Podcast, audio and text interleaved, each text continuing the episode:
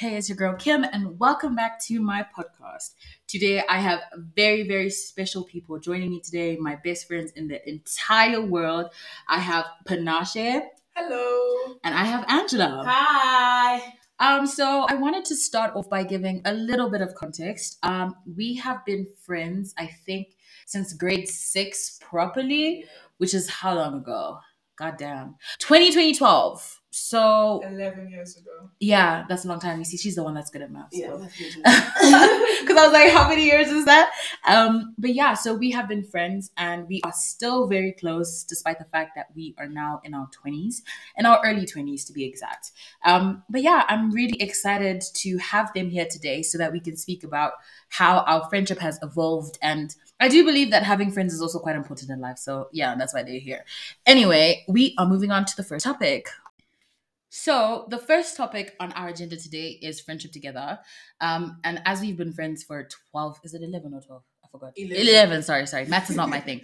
Um, 12, 11, 11 years um, is how our friendship has changed over time and how you know it functions despite the fact that we do not live in the same cities or countries so i wanted to ask angela first how do you think our friendship has evolved okay for starters, for me, in this whole long distance thing, for me, I was at a different high school than Kimberly and Panashe. So already I had become accustomed to the whole short, uh, short, long distance. We lived in the same city, by the way. yeah, so for me, it was like already not a lone wolf, but I had that sort of like independence from them. So it was like I was already creating the effort when I was in Zim. So now it was easier for me, even when I went to study abroad um, in Italy and they were in the Netherlands. And Pana, what what has evolved? I think that hundred percent because one we grew up, but also because we moved away, we had to start putting more effort into our friendship and being a lot more intentional about it mm-hmm. than we were when we were younger. Um, I think that once we moved, like we made more effort to have regular calls, uh, just to keep up with each other in a way that I don't think we always made effort necessarily to see each other while we. Yeah, I think it was easier. City. It was easier. Yeah, it wasn't about making effort, so we had to become more intentional in that way. And then I think with Kim, because we went to school together and saw each other every day, it was also that adjusting of like it's friendship. You have to try, but like when you are in the same environment all the time, you don't have to because the environment fosters a friendship for you. Mm-hmm. And so once you've left, you do have to make that effort. So I think that was the difference in like that individual relationship that changed. Unlike with Angela, where the effort always had to be made in order for us to keep each other yeah. looped in in each other's lives. How? Oh. Yeah, what did you want to yeah, say? I was going to say, however, uh, I know we are discussing this the other day that people have different friendship styles. Yes. High maintenance, low maintenance. I actually did an episode on this, but anyway. Um, but yeah, um, for me, I feel like so I think I'm the more needy one in this friendship, and I'm not needy with all my friends, but I think it's because we've been friends for such a long time, so it was kind of hard to adjust to that. Um, but I think I did make it because at first we were making effort, but then I think it got to a stage where everyone was busy, everyone was doing their own lives and stuff like that. But for me, I was just like, yo, we kind of still have to keep this going, you know, because it's I, I need attention basically. Not all the time but like once every week or two weeks then i'm good. Then i'm like okay cool. Like you know that's fine. Um, but that's just how i work. So I, I think i just had to voice my opinion more or just voice how i feel about certain things. But i do feel like as we've grown up it becomes more clear to me that this friendship is something that will most likely be a lifetime thing. Because um, we have survived so many struggles. We have had good times bad times boring times. Um, so yeah, I, I think that's it's really special to me, and it's something that I hold close and dear to my heart.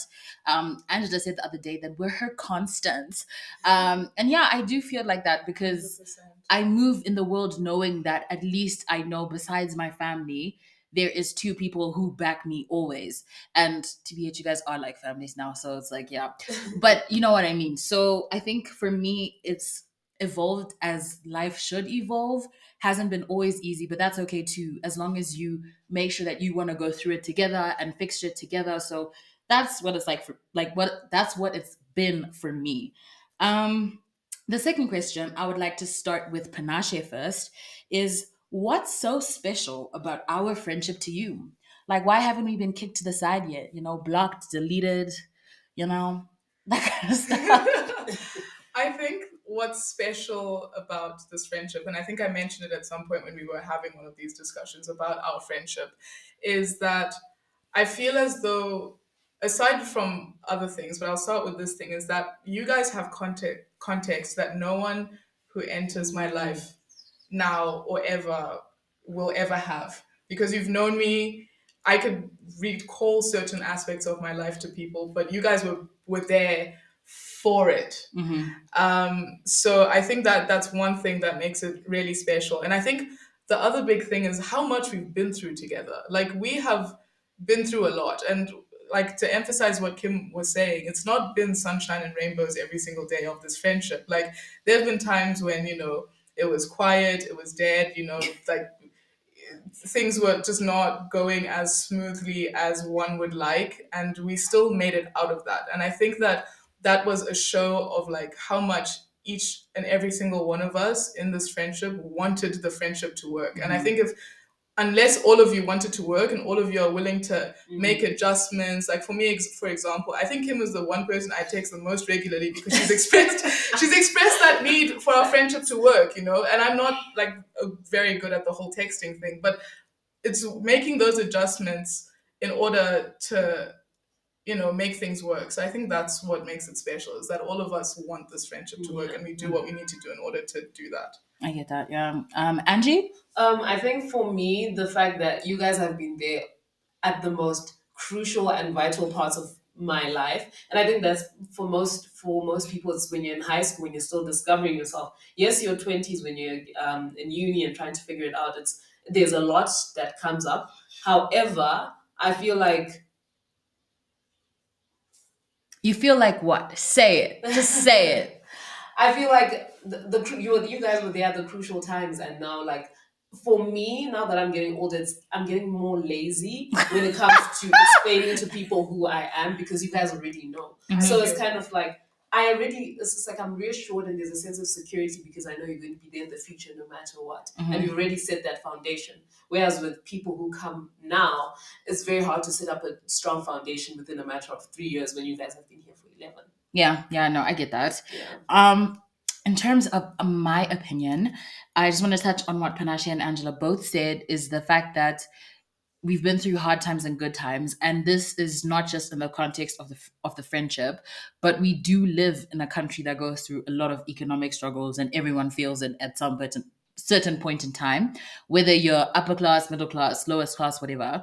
And I feel like because our friendship was not made off of what friendships in Zim are usually made off of.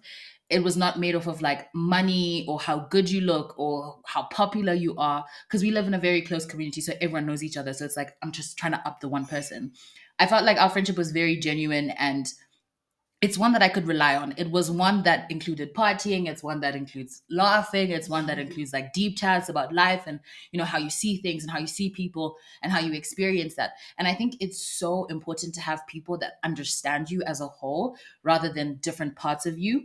And I'm not saying that it's okay if you have like you know that one party friend or that, you know not a therapy friend because that's not fair, but a person that you can you know like talk to and not it be like a different person the entire time because hey everyone's gonna know your business i'm just saying. But yeah like it's just it's been a friendship for me that gives me strength and i know that there are people who love me and when i ask them about something they mean it from the bottom of their hearts. It's not just like oh i'm gonna say this so it fucks her up you know? Those kinds of things. I also have trust issues with friends so that's why i am so not with you guys but like with other people especially during high school um, but yeah, that's why I really do treasure the friendship so much. Um, so yeah, thank you for your answers. The third question, I don't know, this one is a little bit, you know, I had to do my thing. But anyway, has anything about our friendship made it easier or harder to make other friends or just in other friendships? Anyone can go first. I can start to answer that while I while I think, and maybe if others speak, then maybe I can add to it. But I think that this friendship taught me to manage my expectations with other friends Mhm. because I think one thing I realized quite early on, especially like right after I got to uni, and I was like, because my first year, year and a half of uni was really difficult, struggled to make friends, all of that.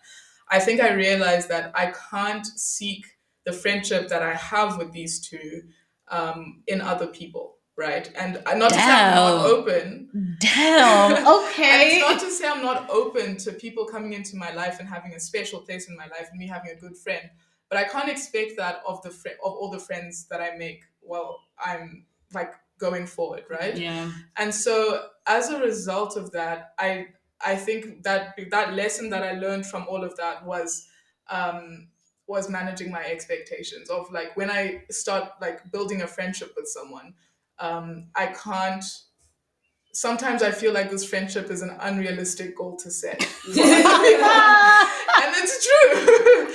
and again, I'm emphasizing that I'm not saying that I'm I'm I'm I'm not open to you know new close friends coming into my life, Yeah. but it's just that like when you have the friendship that we have and have had all these years, you you just can't expect that from someone you've known for two seconds. You know? Yeah, yeah, that's fair. Um, Angie? Yeah, I- I think for me as well, this whole concept of like, because you guys are my friends in terms of every little different aspect. So now I have friends who cover just a specific aspect. And that's okay. And that, so it's not like I'm categorizing my friends, but it's like they don't give me the whole package, but they only touch a Mhm. specific part of my life, whereas you guys touch my whole life. yeah. You know? But that's okay. I feel like there's so many people that come into your life that that's that's that's Yeah, normal. that's like okay. not everyone's gonna tick all your boxes, you know. Um, for me, I think.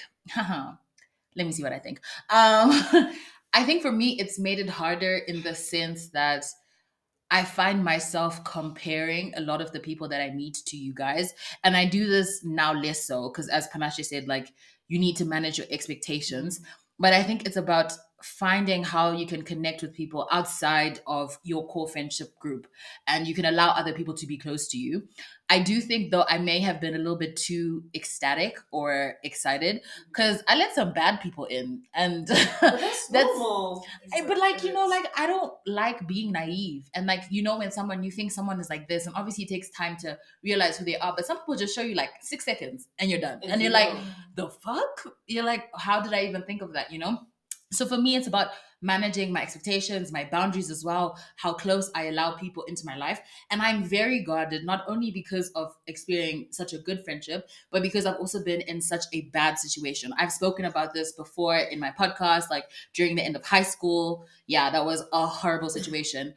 But i feel like you know not everyone is going to be like that but i do still have my guard up a little bit a lot. um so yeah but i do feel like i do have a few people that i've let into my life that i'm so grateful that they are in my life. They add to my life because i'm not gonna lie sometimes it's really hard because i don't have pana or angie just there like hey let's go get a cup of coffee or hey let's go do this. So it's like i also have to bridge outside of what i'm used to or bridge the gap whatever between maybe our little bubble and reality. Um so yeah that's i think that's been the most challenging thing but i'm so grateful to have this because i feel like it sets me on not like the right yeah the right foundation like mm-hmm.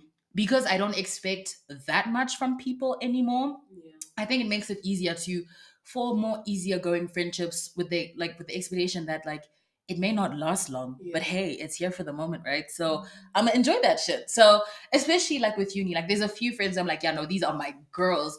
But then there's some people it's like maybe this is just for now and it's good we enjoy each other we can speak whatever you know? So yeah i think that's the main thing. Um is there anything else that you guys wanted to add or y'all want to skip to the next section? Okay. go to the next. okay okay they want they want to skip. Let's go to the next. Okay, so the third topic, oh gosh, it's the second topic, my bad, is romantic relationships. okay.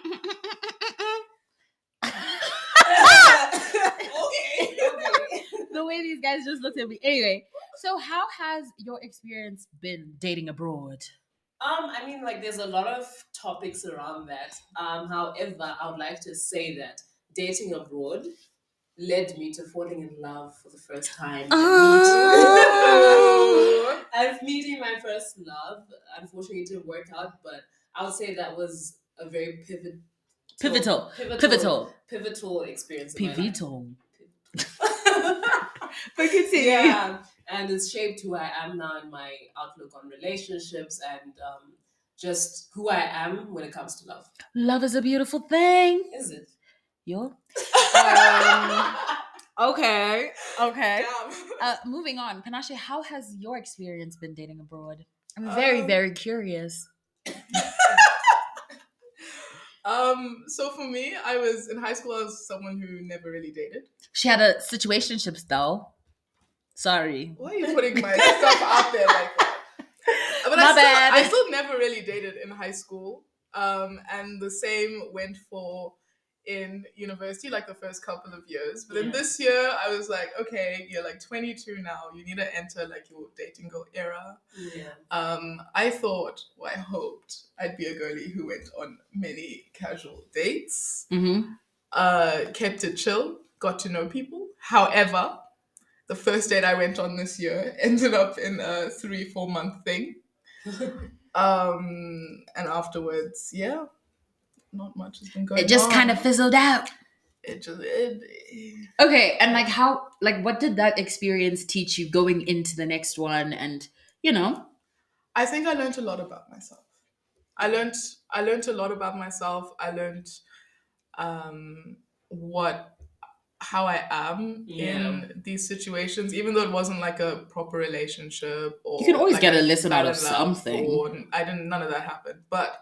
I still was. I am now more conscious of what I want and how I am in these situations. Can I ask a question to those who have been in relationships for a very long time? How come Okay. no one ever told us? Because you've you've been always been a been a relationship person, I d- that doesn't mean I'm a serial dater, No, no, guys. I'm just saying that. but you never told us who've never really been in the game that being in a relationship is a whole thing you need to understand. Yeah, but like what? In terms of like the dynamic, what you're supposed to do, what you're not supposed to do. I don't know. I, like I don't think I'm there's. I don't think there's rules necessarily, but I feel like so I'm a person I have been in I think I would like to say two relationships in high school. Um and the rest are flings, guys. It's not real. Um and then uh I'm in my third relationship now, which is the most serious one and the most adult one. Relationships are a lot of hard work, it's a lot of compromising, but I felt like my youth relationships, very, very youthful. Um, that was always a little bit hard because obviously you're not on the same wavelength, Exactly. you're still young, you don't really know how to go about things. Yeah. Um, in Zim or the Miz, there's always people in your business, like hella all the time. Yeah. Um, but yeah, it is it is very different functioning, I Yeah. think. But for me, I don't like how can I say this without sounding weird? This you know weird babes. I just feel like I don't think I change necessarily when I'm in a relationship. It's just that, like, yeah, I'm with someone, and maybe sometimes I have to do more stuff with them and less stuff with my friends. But also, I do feel like I'm not that kind of girl that's like, oh my gosh, it's gonna be my man over my My my girls any day. You know, like I, I'm not that kind of person because I'm like, yo, what if you know things happen with him? Who the fuck am I gonna cry to if I've pushed all my friends away? And I understand like having a little bit of time, whatever, whatever, to yourself and your man, but like those are still your friends. So yeah, I don't I don't think I've changed that much being in a relationship. no, I don't think so. So okay, that's good. That's good. Um, but my experience dating abroad, um, it was fun. The first year I had so much fun. I mean, I'm still having fun with one person, but um, yeah, it's been fun because I felt like people didn't necessarily care like not who you were, but I feel like in Zim we have this thing about like you need to be a baddie, you need to be like this, like That's that true. and everyone's yeah and everyone's like business and things like that um so yeah that was a real change and i love that also it's so different from dating in high school where you live with your parents and your parents aren't necessarily supposed to know like my mom always knew because you know she tries to foster an open relationship an Yeah. honest relationship which it is i don't know why i'm saying it sarcastically but yeah um and then dating in you know my own space and figuring that out and making sure that you're safe making sure that you share your location with your friends like Yeah. all these precautions that you do have to take into consideration when you are alone basically Yeah. um but yeah i want to get into the more controversial shit because you know that's a part of who i am um but i wanted to ask you guys zim boys or the guys abroad which one do you pick Personally, this is angela speaking by the way zim men, stay away from me. I mean, to be fair, in zim when I was here, when people did take me on They're not even dates at this I point. think in Zim you had the most dates out of everyone because some of us didn't get even shit. Like someone wouldn't even pay the movies for you. No, but like the whole like art thing, the whole like people actually put effort for you. I think Okay, true, true. because some of us we had to pay for them. Your Sorry. Under the um, no, I would, I would say that with Zim men, it's a whole different dynamic because I don't know. There's just this whole struggle culture, and like Zim men chase you, by, but they do it by making you laugh, but not actually doing anything for you, like making you feel comfortable and secure in the relationship. Whereas when you're abroad, I think also now because we're older, it's a different situation. Mhm. But when I was abroad, like because obviously there's different places to go, different things to do, and um, th- there's the guys have more opportunities to take a girl out, Mm. for example. So I went on lots of dates and everything. Um, I didn't fall in love for quite a while, but Not everything is about love, Angela. so what? Are, what are relationships for? I was just joking. but yeah, I think it's just different from Zim guys because also they're a bit stingy. Um, yeah. Amen to that. Louder for the people in the back who did not hear that. Um, and Pana, Zim boys or Nederlander, Mana, which means Dutchman in, in Dutch, I think. so I had this thing where I really wanted to be with a Zimbabwean. she in really this- did. Like in the sense that it's someone who you can like, you know, they just understand. You can speak Shona together, the Mm. humor's the same, you know. In terms of cultural stuff, you're just on the same page because you understand how everything goes. So I thought like, you know, that's like the more ideal way to to do it. However, Zimbabwean guys, like these girlies around me have been saying, um, Yana. So I think that being abroad, I think I found that guys out there really do make more effort and all round. If you find good ones, are also willing to understand you and where you come from and the cultural stuff. and are curious about Yeah. that. And I think it's also nice to kind of share these different aspects and it's not like a new thing you know because it's something that we're so used to Yeah. Um, so if you know me personally, you know my answer already. Um, I love the whole dating experience abroad. I know it's Yeah. different for everyone. Um, but for me, I felt like the relationships that I experienced, I felt like I was like they made me more insecure about myself than secure. Like I always felt like I was, you know, not skinny enough, not pretty enough, not rich enough, all these things. And I, I'm not gonna lie, I was talking about this with my mom the other day, and I felt like no res- no disrespect to the people I'm going to speak about, but I don't think the people I'm speaking about listen to this shit anyways. Um, but I always felt like I didn't respect them because I think they only saw like my body and my face, but don't like they didn't understand me as a person, like intellectually. So I always felt like, okay, yeah, they think I'm cute, I'm pretty, yeah, we can have a conversation. But like when you actually deep shit, you're like, bro, like I no, like this is this is not for me. Um I also find that I don't think Zim boys are serious. They love to play a game because I think there's always more girls than guys in, you know, Yeah. the game or whatever. Um, so I always felt like I don't know, they just love to string you along as long as possible, you know? And I'm sure you guys can all relate to this because make you chase them. yeah, and I'm not I'm not I'm not about that shit. not I'm so that. sorry. Um the difference with the guys abroad is that I feel like they try more Yeah. um i've always been a person like i don't i didn't necessarily limit myself to like one race one culture anything like that. Like i'm down to try anything or just as long You as. I, I was were was yeah yeah down to try anything. Sorry the english was not making sense. Um but yeah like even with my current partner he is not zimbabwean. Um he is not black. So that has been an, in- an interesting experience but i don't think it's an experience that i have been unprepared for. Because for me it's not because i feel like i'm not gonna lie and this is to all my zim ladies out there i'm so sorry if you feel like i'm attacking you but if this speaks to you maybe you need to listen. I feel like we are always so bonded in the whole fact like oh my gosh i need to be with a zim guy even if i'm abroad i need to be with a zim guy i need to be with this this this. And some people may even turn that up to like no i pre- like you can prefer being with a black guy but if you want to it's kind of like why would you die in the name of struggle? We have always been told, you know, Shingirira Murora, all those kinds of things. Like if he cheats, you know, a guy's got to do it, a guy's gonna do, whatever, whatever. And I'm not about that. I feel like there's so many people in the world like you deserve to be treated right there will be a person that treats you right but if you keep yourself locked up in a certain you know mindset i feel like that's going to be to the detriment of you so i think for me i don't know i prefer guys abroad because they're more serious like i actually watched a tiktok the other day and the south african girl was basically saying like yo white people what do you guys put in your you know mushonga Exactly. because your relationships seem to last last they so seem to long. work you know all, the, Yeah. all those kinds of things and i just think like i feel like with zimbabweans particularly the black african community um i don't know i just feel like the girls because of also patriarchy and all these kinds of things like that the girls are not treated the way that they're supposed to and they are treated less than because i feel like in zim women are treated as second class citizens Yeah. it may not be as obvious, but the way that men treat you or the way that men Yeah. feel like they have a right to your body or to, you know, to your attention, you know, just because they are a man um or a boy.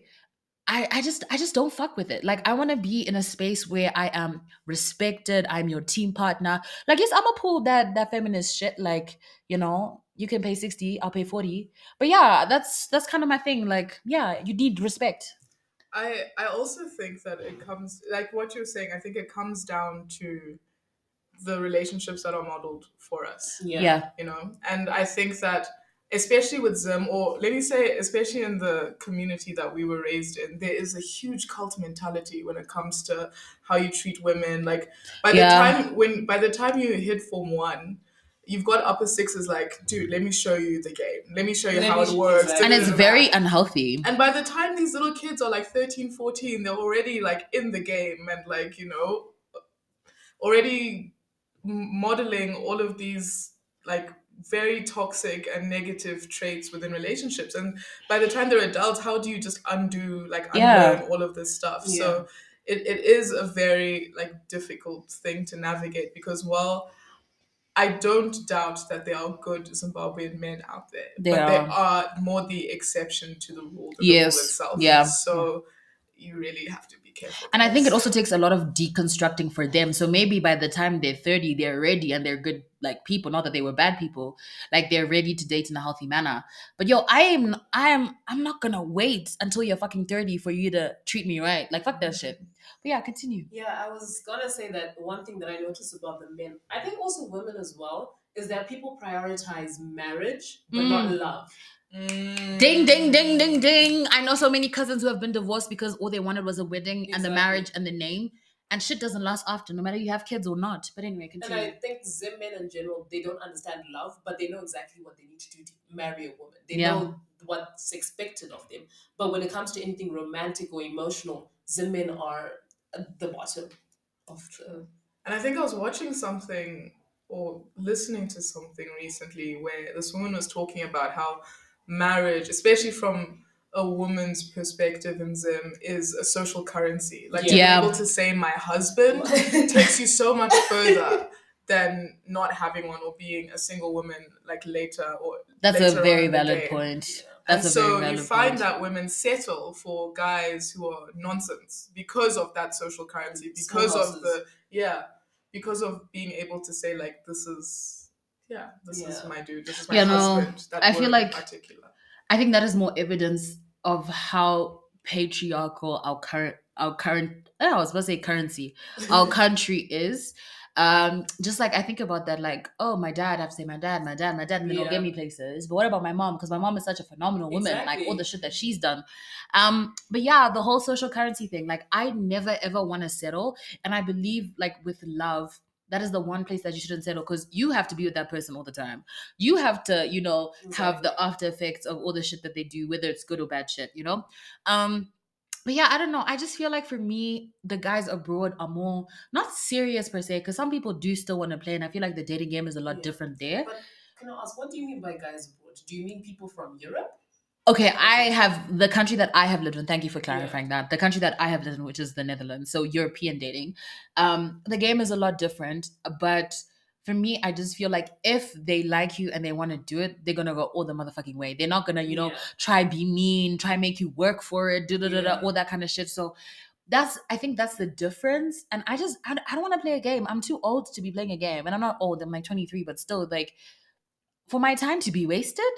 Nah, be fuck you. Yeah. And I think I'm so grateful for the relationships that I have had with, you know, my Zim people. I'm not saying all Zim men are bad. Like, I don't want this to be like Zim men slander. No.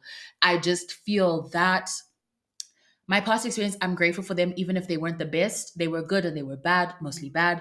Um, but I think they prepared me to look for the red flags in men so that I won't tolerate the shit that I used to tolerate. tolerate, So now I can, if someone is like not really there but just wants to play a game, I'm like, no, fuck you. Moving on to the next. Because there's so many options there. I think that's what men don't want us to know is that we have options. Yeah. Most of the time they're like, no, you have to be with me. Otherwise you're gonna be like some lone, like old, you know, lady, whatever, whatever. And it's like, okay. But also, what's wrong with being alone? Like, why, you know? Yeah, you can be alone. You don't have to be lonely. That's the Yeah. truth. Yeah, True. there's so many things that can fill up your life. But onto the next topic, which I think really intersects with with this. Um, I'm not saying that dating abroad is easier. It may be easier for me, Yeah. but I do know the context of dating as a black woman is an added, you know, thing to it. Like for me, I'm black and I'm plus size, so it's like figuring that out. But I wanted to ask you guys and like your experiences, like how do you feel dating as a black woman? Because it's not all positives. There's you know positives and negatives to any situation. I know for me, initially, I think you guys know this, that typically I don't date outside of my race. Mm-hmm. But when I did move abroad, I started looking outside my race and I did date people who, no, caucus is not all white people. But the caucus is Caucasian. but yeah. No, but I'm saying it doesn't matter. So anyway, um, I did date a few white men, but I just realized it's not for me, and I still want to date within my race and within my continent. Um, however, the men who are from Africa, the men who are from Africa who are abroad, because they're the minority, they are wanted more by the white women. I actually read about this in a book. I'm gonna speak about my next podcast episode, but like or the previous one actually. But it's how for men sorry to interject, for men particularly in let's say college or like university or just like just in general, men can be fetishized by white women and they will take it in because then they are closer to the ideal. Yeah. And they know how to interchange between those things and be like, no, but yeah, my girlfriend's white, my friends are all white. So I think it's really easy for guys, like they don't mind being fetishized. yeah. And I don't understand that. I'm like, you're not creeped out by the fact that this lady only wants your baby so she can, the baby can have curly hair. Black men are the weakest link. but um, yeah, I just realized that even though we already have colorism back home, but now now we're abroad, and now in general, I do feel beautiful because already white men don't want me like that. It's either they fetishize me or um, they don't want me at all. And now the black men who I do want want the white girls or the mixed girls. They never want just the black girl, you know. And most of them saw me as their sister or something. I was already put in a certain box. I was like, okay, that's fine. And then eventually, I started being very picky about the men I allowed into my life. Um, but I'm still dating within my race. And my That's fair. I think everyone is allowed to date who they want to date. Um, but yeah, Pana, how is it dating as a black woman, or it doesn't, you know? Um, I don't know if if I have dated enough to say to have like a solid opinion on this at times. Um, but I do feel as though, especially outside of or outside of Africa, in predominantly like white countries, you do find a lot of fetishization. And it's people who just see you as this exotic thing. And I think also the sexualization of black women doesn't help that at all because then men often have this perspective of, yeah, just unhealthy perspectives that really reduce black women to, you know, either sexual objects or just this thing that they can try out once and, and discard of. So, um, yeah, I think that that experience as a black woman is not something you really see as much having grown up in Zim, and it Yeah. was and still is a bit of a shock to the system for sure. Yeah. Um, for me, I think I do get being the whole being fetishized, whatever. Um, I think that I am more conscious of the situations that I go into. I remember I had this one date and the guy was like talking about like basically African American type stuff. And I was like, you know, I'm not from there, right? Like that's not the kind of black that I am. You know, like we are very, very different. Yeah. Um, and I had to be conscious about that. And after that, I was like, yeah, no, this is not, you know, one for me. Or just like, oh my gosh, I've never, you know, been with a black, Black girl. girl. And I'm just like, that's weird. Like, no. But I do feel like I wanted to kind of inter not interject, but to kind of touch on Angela's point a little bit and just in contrast. When you said that you think that white men don't want you and the black men want white women, I agree with the fact that most of the times black men do want white women. Um, but I don't I think it's a wall that we already put up before we actually know what's there. Like not everyone is gonna be like, oh my gosh, my chocolate goddess, you know, all those kinds of things. You know? like not everyone is gonna do that. Like I feel like maybe from I, I mean I can't talk from a white man's perspective, but just thinking about it, they are maybe shy that we will not accept their not their efforts, but kind of Mhm. like their approach, you know? Yeah. And I just feel like if you and I'm not saying date outside of your race, whatever, that's for you to decide, but for other people listening out there, I don't think it's necessarily a given that white men won't like you or people outside of your race, not just white men, because there's all kinds of other men besides black men and white men, um, will like you. I think it's just how open are you and how open are you to seeing this person as a person, not just their race, where they come from, all these things. Like for me, falling in love with my partner, it's like I actually, not that I didn't realize that he was white, but for me, he was a person first Yeah. and then he was white. I'm not saying that we do see color, we do have those conversations. Yeah. I'm never ever gonna say that. But for me, it was like, yeah, like I was about the I was about the thingy. I was about, you know, getting to know him as a person first. But yeah, I think this is a great, you know, segue into our next conversation. Before we go on to the next topic, um, Angela wanted to say a few things about what I had to say. So yeah. Yeah, I know you mentioned how like um white men already like scared that we won't accept them or their efforts, whatever. But what I've seen is that for me, because I know we've had this conversation before, it's the fact that I every day of my life, ever since I entered Europe, um, I saw my color. I felt my Yeah. color every day. I'm reminded I'm black. So it's kind of like I don't want to be in a rela- relationship where I'm thinking, oh, he's black, I'm I, I'm black, he's white. You know. Mhm. So that's why I've sort of limited my um, dating options to a specific race, uh, mainly because it's more comfortable, more familiar, and also like I feel like the chances of love for me Mhm. are higher when I'm dating within my race. That's fair. I think everyone, like I said, everyone is, you know, can have their own opinion. Um, yeah, even if you don't agree, you have to accept that that's what someone wants for themselves. I was just trying to say that if you have this stereotype or an uh, assumption Yeah. about people, because again, we can talk about white people, black people, Asian people, whatever, whatever, but you still don't know the person because it's a generalized thing. Um, so yeah, I just think that it's it's very different for everyone. For me, I think I've always just been like open to everyone. My parents have like have not been like, oh my gosh, you only have to marry like a black Zimbabwean. No, my parents are very, very liberal. They're very, very cool. So in that aspect, I think I have been not groomed, but I've been raised to see people and to appreciate people for who they are. Yeah. So yeah, that's just what I wanted to add. Um, moving on to the third question. Um, how has your relationship with your family changed now that you have been away for a couple of years? Um, I feel like I've definitely gotten closer to my parents uh, because I think I'm starting to have more of an in, more ha- having a more independent um, nature and like they're starting to have to let go of their because I'm the last child they're letting go of their baby so it's kind of like they're now starting to understand me more and trying to be in my life more even though it's virtually and they don't have a sort of like hold on where I go what Yeah. I do so they want to actually know where I am as a person not just Yeah. as their child Love that for you.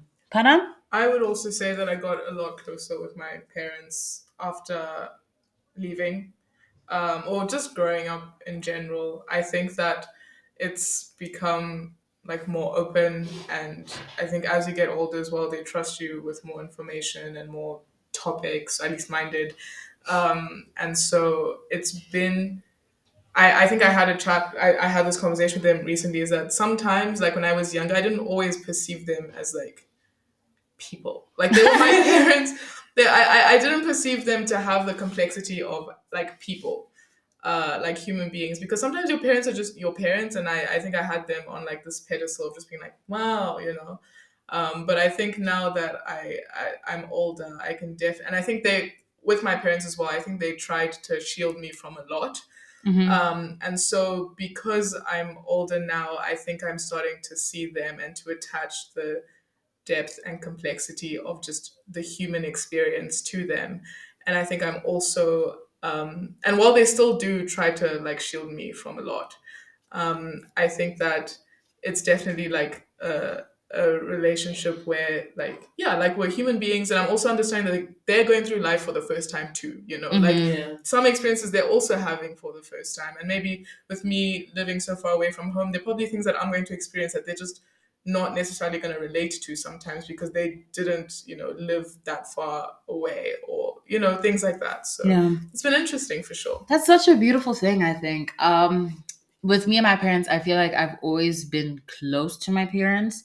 Um, but I do feel like for me, what was hard was like when I first moved, I was like, oh my God, these people are going to forget about me. Da, da, da, da. Like when you're such a central part of the home, I'm the only girl child. So yeah, it's it was like, oh my gosh, how are they going to survive? But obviously they did survive because, you know, they were there before you, they'll be there after you, you know, kind of thing but i think it was it took me a longer time to accept that our relationship is going to be different and just me growing up i feel like my mom is more open to me growing up an idea. I feel like my dad kind of still struggles with that but you know he's doing the best that he can and he still does you know accept my bold decisions that are not of you know our culture and things like that. So that is something that i will always you know be grateful for the fact that they do support me even if they would not have done that themselves.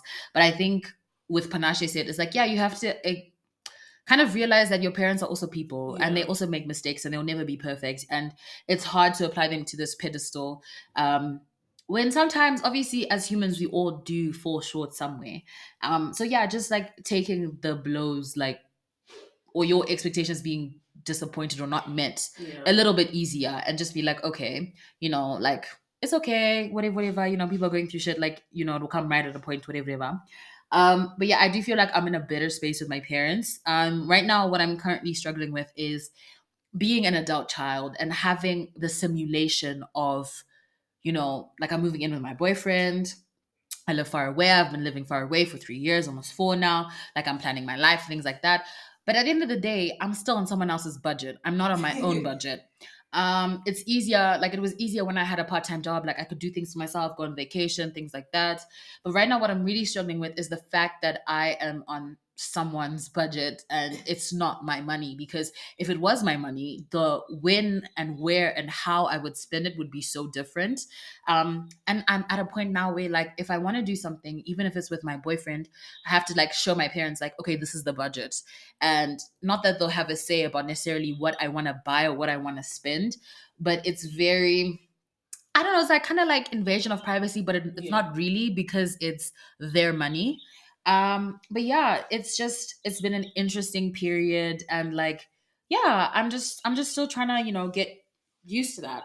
But I also wanted to speak about how do you guys feel about being alone away from your family, and how has that propelled you maybe to find your tribe in an essence? Because i feel like family is the people that you're born with but your tribe is the people that you choose Um, I think for me, because my tribe will and always be my family, I think that has really derailed or changed much because I've only gotten closer to my family and they're like my number ones. Obviously, you guys are my best friends and everything, but my family are very, very close to me and I go to them with all of my problems. And even though I'm alone, I'm realizing how important they are in my life and how people can't do certain things except for your family. yeah Yeah. yeah i get that Pana? Um, i think i got really lucky because i went to a city with a large zimbabwean community yeah And I think that just having those tastes and those experiences of home was so valuable. And I realize that now, um, especially like during COVID when we first went to uni, just like being able to sit around people who speak the same language and crack jokes and have have context, you know.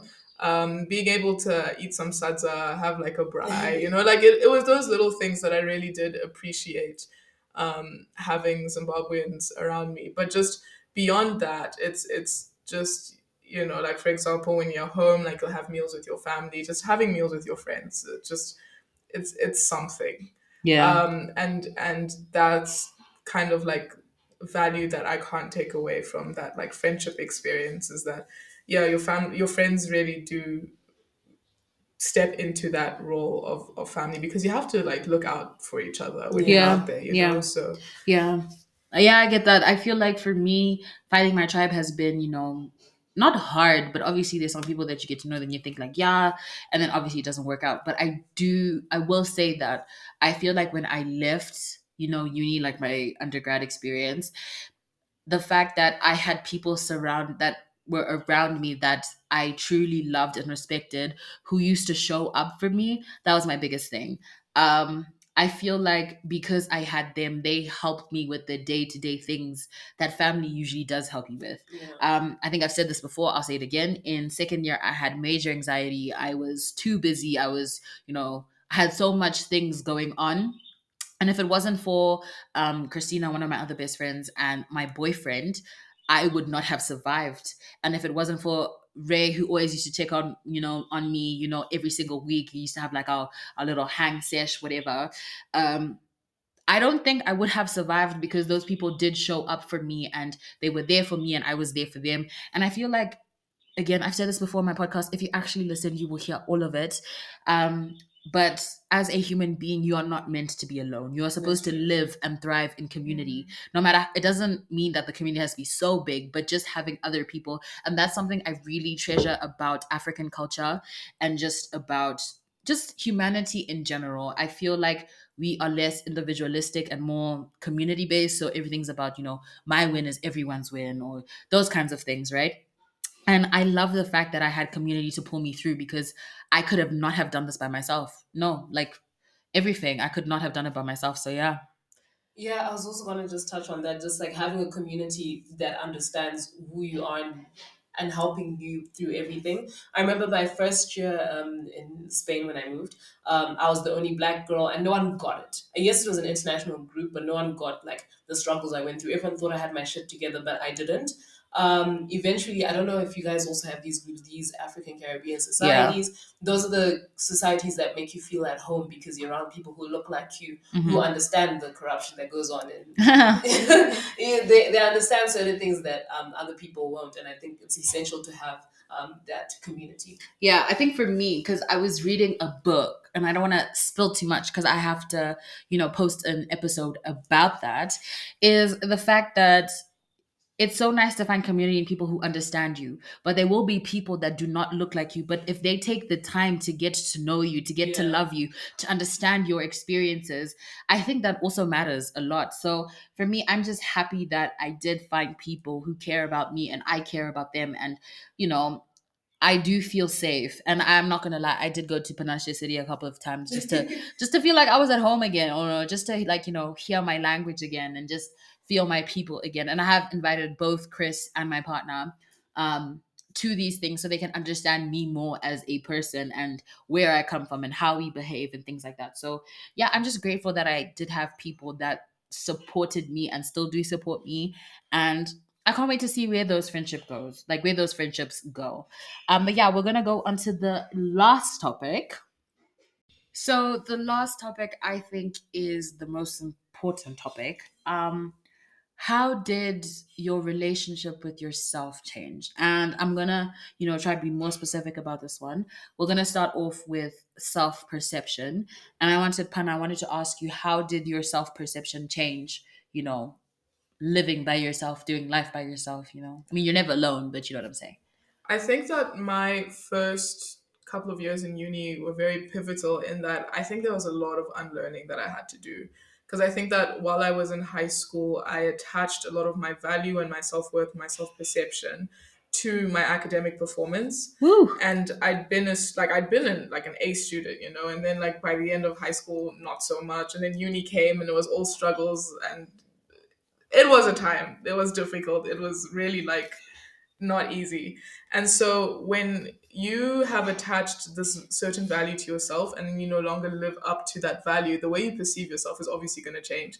um, I think it starts off at a place of, okay, so, you know, maybe I'm just a failure, maybe I'm just all of these things. But you then also have to take a step back at some point and realize that you are so much more complex and so much more Yeah. worthy and valuable of, Yeah. of, of, you know, just existing and being Yeah. alive than this thing that you attach your value to. So I think that now I'm in a place where my self perception is not attached to anything other than the fact that I am me, you know, Yeah. and giving myself the grace to change and be a, like, you know, just be a person, make mistakes. Um, but I, I, I did feel like I learned the hard way of what it means to attach very like tangible things to your self worth and your self perception because tangible things disappear. Guys, nothing lasts forever. Yeah. So, um, yeah. I, I want to add on to that because I did have a recent, not recent, like it was a couple months ago, but like a discussion or like an argument basically. And I felt like, again, maybe it's because you guys have context to me as a person before, and even the same way that we're raised. I feel like in Zimbabwe, we are really. It's like you have to be your sport, your grades. That's who Yeah. you are. That's how good you are. You know. That's how they mm. choose prefix on. So detaching the whole academic validation to me is still very very hard and i feel like some people don't understand that which is why i may have you know not, i don't want to say higher standards but i may have higher standards for myself Yeah. you know i don't expect that out of everyone like the first thing that i when i went to uni that i learned is that like yo people treat school differently. I'm here paying you know 10k other people are paying 2k like people actually don't Yeah. care you know? But for me because my parents were spending a lot of money and sending me abroad and it was you know really really important to them and to me and to our culture education is still very very much important to us. Um i am a second generation graduate so it's only my parents who have had like degrees first you know? So for me excelling in something means so much more so when i don't get there i become so frustrated with myself but like Panashe said it's understanding that you are a human being despite your achievements, Yeah. despite your failures. You are still deserving of love, deserving of happiness, deserving of just the basics in life. And there should be an identity to you that is separate from what you achieve. And I'm going to be a little bit vulnerable on here. Um, and I do think that I'm always vulnerable with you guys, but this is a little bit more honest. I am afraid that after my master's, I will not have school to identify me with. Um, I've been talking with my mom a lot and just been like, oh, like I'm excited to go back to school, but it's like, what do I do after that? You know, like it's a job, it's work, it's not necessarily like achievements. But I- I'm not gonna, I'm not gonna lie, I'm really happy that I'll be finally getting be like paid for like my my brain, because this whole shit for free or I pay to use my brain, I'm not for that. um, but yeah, just trying to figure out who I who am I outside of school, who am I outside of you know the expectations that I may have for myself or that people have of me. And I think it's been a really like fun learning experience. It hasn't been easy, but it's been fun to find my hobbies again. I've mm-hmm. started reading again. I, you know, made a podcast. I get to share my thoughts about society and the world and things like that. Something that's not attached to achieving a goal. And I love mm-hmm. that because you deserve to be a person outside of, you know, achievements, failures, goals. You know, life is about the journey. It's not just about achieving something. Because once you achieve it, it's not really like you're like, oh, okay, that's it. Okay. Like what else? So it's just like learning to be content within what I am experiencing and you know just what's going on. So yeah, in self-perception, I, I kind of relate to the whole academic validation thing. Yeah. I did do an episode on it by the way. But yes, Angela, what's your answer? Um, I, I would say mine is a bit different because I know in high school I didn't do so well when it came to academics. I did okay, but not so great. And I know it took a big blow on my um, self esteem and everything before I went to uni.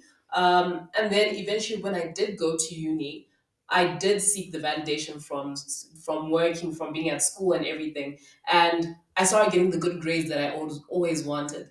And I think for about because now I've been in uni for about three, four years now, and I remember I was telling my mom that I was trying to prove to myself that I I can do something, I am something, and this is who I am. And I had forgotten why I'd actually chosen the subject that I had been studying. I ended up choosing. Um, I was studying interior design before, and then because I was excelling so well in it, I was like, okay, you know what? You can actually study architecture because after high school, I thought I couldn't do that.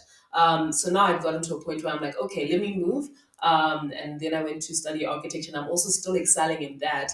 However, now I'm at a stage where it's not really about me excelling, but more me understanding why I love this, why I love to do this. And Mhm. now I've also given myself more space and time to explore other things which Yeah. are in school. And I've, I'm happy with that. I'm happy um, going to paint. I'm happy traveling from time to time. Because I remember like my first year in architecture and interior design, um, a lot of my colleagues and my friends were telling me, Andrew, why do you work so hard? You never go out. You don't do They also said that to me, and I was like, "Girl, people are paying. Yeah, people, are paying." you know um so it was just like um something that even though it hurts a little bit when they tell you why you're you studying so much and you're like why why shouldn't i be studying i did take some moments to just like step back and be like you actually need to live your life Yeah. your life can't be centered about around grades and excelling yes that's great but also who are you when Outside of that, exactly. You know and i just wanted to you know touch on before we move on to the next question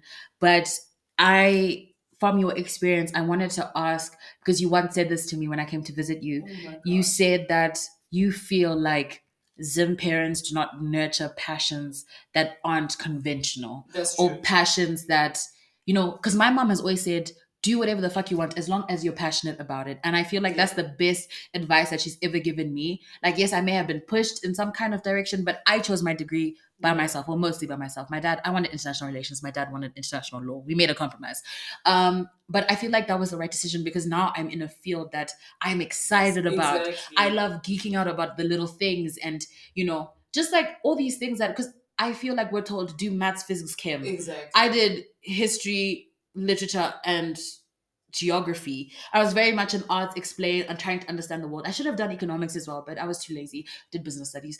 Um, but yeah, like just doing things that you love and that you understand that may not be conventional. You might not be a lawyer, you might not be a doctor, you might not be an engineer, but that's okay if you want to be. But as long as those are the things that you love to do, you know? Um, I would like to say uh, to any creatives who are out there from Zimbabwe, the creative community that's being created for you right now is your best opportunity to speak to your parents, try and convince them because now the options are limitless. Um, I know when I was in high school, I studied um, art for. Um, for A levels, and we were only two of us in our class, and both of us, um, I think we would have wanted to pursue art, but already the Zim mentality doesn't nurture that. And I don't think your school helped because your school is very much academic, academic, could- academic. Yeah. exactly you art wasn't really something that was like praised you know but because of the few people that i had that were in my life especially my parents my parents really are for you pursuing your passions rather than going by the book or what the world tells you to do so naturally as you saw i even went to a country to countries people don't go for Yeah. you know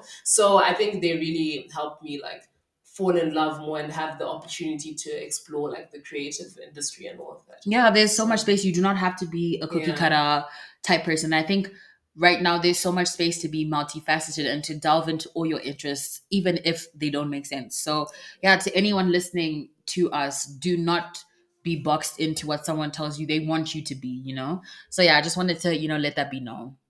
So, our second question is How has the relationship with yourself in terms of self love and awareness, how has it gone? Just like, you know, not for me, it's not being around people who usually affirm you. How has that, you know, transpired being alone? Um, personally, you you guys know me. I've always been a self love hun. I've never really been about relationships and all that. So it's always been like a journey of self love. Um, I will say the journey never ends. You are constantly learning about yourself, learning to love yourself more, learning to choose you, and all of that. And for me, I, I guess I've just had my ups and downs within this journey because it's the journey that I chose to stick to. Um, but yeah, I love myself. And, uh, yeah, I love to see that. love to see it, love to hear it. Pana? I think I definitely share the same sentiment with Angie in that when I wasn't dating, I was building a relationship with myself and really trying to understand myself and, you know, trying to grow that awareness of self. Um, and I, on top of that, though, uh, especially moving away, I think I've been so blessed with such with people who are unbelievably affirming. Like I am just surrounded by really kind people at my uni, like the friends that I've made who will not lose the opportunity in the morning to say, "Hey, Pana, you look great today," you know, and stuff like that. So I think that it's it's just people who who constantly affirm me, like combined with that effort of constantly trying to love yourself, especially in your mistakes and in things not going right. Um, I, I do think that that it's I got very lucky there for sure. Yeah. In terms for me, I think I've always had a very strong sense of self. So in a relationship, outside of relationship, and I think that has to do with my parents. When I think about whose child I am and what they've overcome to be who they are today, I'm always given strength by that. They taught me, you know, to be proud of who I am, to, you know, move in the world as if the world was mine. Yes. Um, and that has made me really much like a go getter, you know, someone who wants to do things, wants to achieve things, wants to break the norm. Because, you know, even though things were hard, like my parents lived in Rhodesia, not Zimbabwe, you know, so colonial times.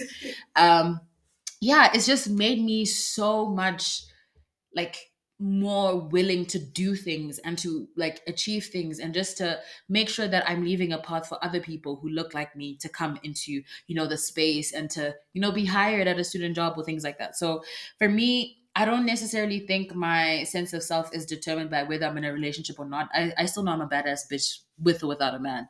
So that's like the first thing. Um, in regards to awareness and shit like that, it's like I don't know. I think I'm more noticeable about the things that happen to me. And I'm just more, I don't know. I, I look at myself and I evaluate myself. And I think that's so, so important. So the last question is How does it feel to be more independent? Am I more independent? I mean, it feels good not to have to rely on anyone else, especially when you're the other side. It's just you and the people that you choose. Yeah. It's not necessarily with the people that have to be around you. And, you know, um, yeah, yeah, Pana? I think that I would say that I may be a little bit less independent now, but in the sense that I think I was over independent in the past, and maybe yeah. a way that was unhealthy. And so I think that now I'm I'm learning more to rely on the people around me to you know yeah. get through life and so, yes, I mean, in some aspects, yes, there is the independent. Like you have to cook for yourself and keep yourself alive and be just responsible. Do the know? dishes. Do the dishes. Groceries. That's all on you. Clean up after yourself. It's yeah. all on you. But yeah. I think that, like, in terms of my like fundamental sense of self, I would say that I am less independent. But I think it's a good thing. I love that. I love that. I can relate to that. I feel like I am so happy. Not happy that I moved out of the house or anything like that but i think i needed it because i needed to grow beyond my parents yeah. you know sheltering and protection and take care of myself and do things like i'm not gonna lie i cleaned the toilet for the first time in 2021 or 2022 no cap what? no cap like that's the first time i cleaned the toilet like my mom made sure that i like i can make my bed i can cook for myself yeah. and i'm a good cook at that um but in terms of cleaning like deep deep cleaning the first time was like when i moved into my apartment. okay. i mean we grew up with like maids and stuff or helpers and it's just like yeah it's kind of not that it's kind of hard but like i think for men it's probably worse so like male children. But for me i just had to step up and step up my game and yeah. make a cleaning schedule because i also do like a really clean space and i like having my order so i'm not entirely dependent on people who do things for me. Um but yeah that's been an interesting thing but yeah, you wanted yeah, to say something? Another thing is that you guys know that I used to have strict parents and everything. And something that I found within my independence is that, you know, the way I was never really allowed to go out that much. Mm-hmm. Now I have the freedom to go out. But I actually don't want to go out, and now I have to make other excuses to tell people. I can't even. I can't tell people. Oh no, my parents said no because I don't live with my parents. Now I'm by myself, and I'm realizing a lot of things about myself, and just like making my own choices without having to depend on other people. Yeah, no, I feel like it's a it's a good but a hard thing because I'm also still transitioning outside of being a child. And my mom always says that we're always going to see you as a child, but obviously, as a child that grows and does her own shit and, like, you know, mm. becomes her own person. I mean, them allowing me to live with my boyfriend and we are not married, and that is very, very much against our culture. But the fact that they trust me enough to know that I'm making the right decision for myself. And I'm not going to lie, I know so many people who do live with their partners and they don't say shit. So at least I'm an honest child. At least I'm a child that tells her parents, you know, what's up, you know. so in that aspect, I'm really happy that they let me grow and stuff like that. But I'm still in this weird transitionary phase because I thought after I graduated, they'd see me as an adult. Yeah, no, it doesn't work like that. Like you're still a kid, and I'm still dependent on them for money and shit like that. So it's you know it's touch and go. But what Panashe said, I want to touch on that. I do not want to be hyper independent anymore. I felt like in my first year, because of COVID, I just gone there. I really was very hyper independent. Yeah. But now I'm at a stage where because I found my tribe and I rely more on my family and my parents and my brothers and my friends, it's an easier way of living, knowing that you don't have to do all this shit by yourself. You know, like Yeah.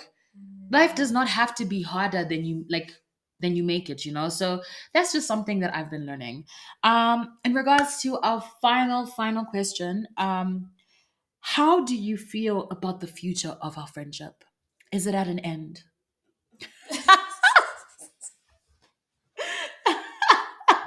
Um, to be honest, like I think we're in in it for the long run. Like Yeah. I, Yeah. I I don't see a version of events where our friendship ends and that. if y'all sleep with lot my of- boyfriend or my husband fuck you Nah, that's crazy. That's crazy. Okay, yeah, those would be the versions of or events, but I, those aren't even possible, so it's fine. yeah Um, but I, I, I do think that we're in we're in it forever, Yeah. and I think that we will just continue to grow through life all the things Yeah. that we Yeah. go and go through. So And Yeah. I think uh, just in general, just because of how our friendship is structured, we always speak about the future. So now my future includes your future. So in my head, there's no way you're not going to be there because I already see Yeah. my wedding. yeah There's no way you're not going to be there when Yeah. my baby is there. yeah You know? Yeah, I wouldn't. Yeah. I wouldn't miss those. You know, those things for the world. Um, I do feel like it is for the long run. I feel like our friendship is very much affirming, even though it's not perfect. People make mistakes. It's fine, whatever. Um, but yeah, I do feel like I do have people that support me, and I love that. And I want you guys to be there for my happy moments, for my sad moments, for all my kinds of moments. And I'm just very thankful for you guys, and I'm so grateful that you guys decided to, you know, go outside of your comfort zone and come on my podcast and thanks talk for having us. Thank you. for almost like two three hours i really do appreciate it um with that being said i am i'm hoping that you guys enjoyed this podcast um and if you want to hear more or if you have anything that any topics not any things but any topics that you guys want me to talk about i'm so happy to talk about them just message me on my socials which are attached to um, the podcast but besides that have a good day have a good week have a good life catch you on the next one Ciao. See ya.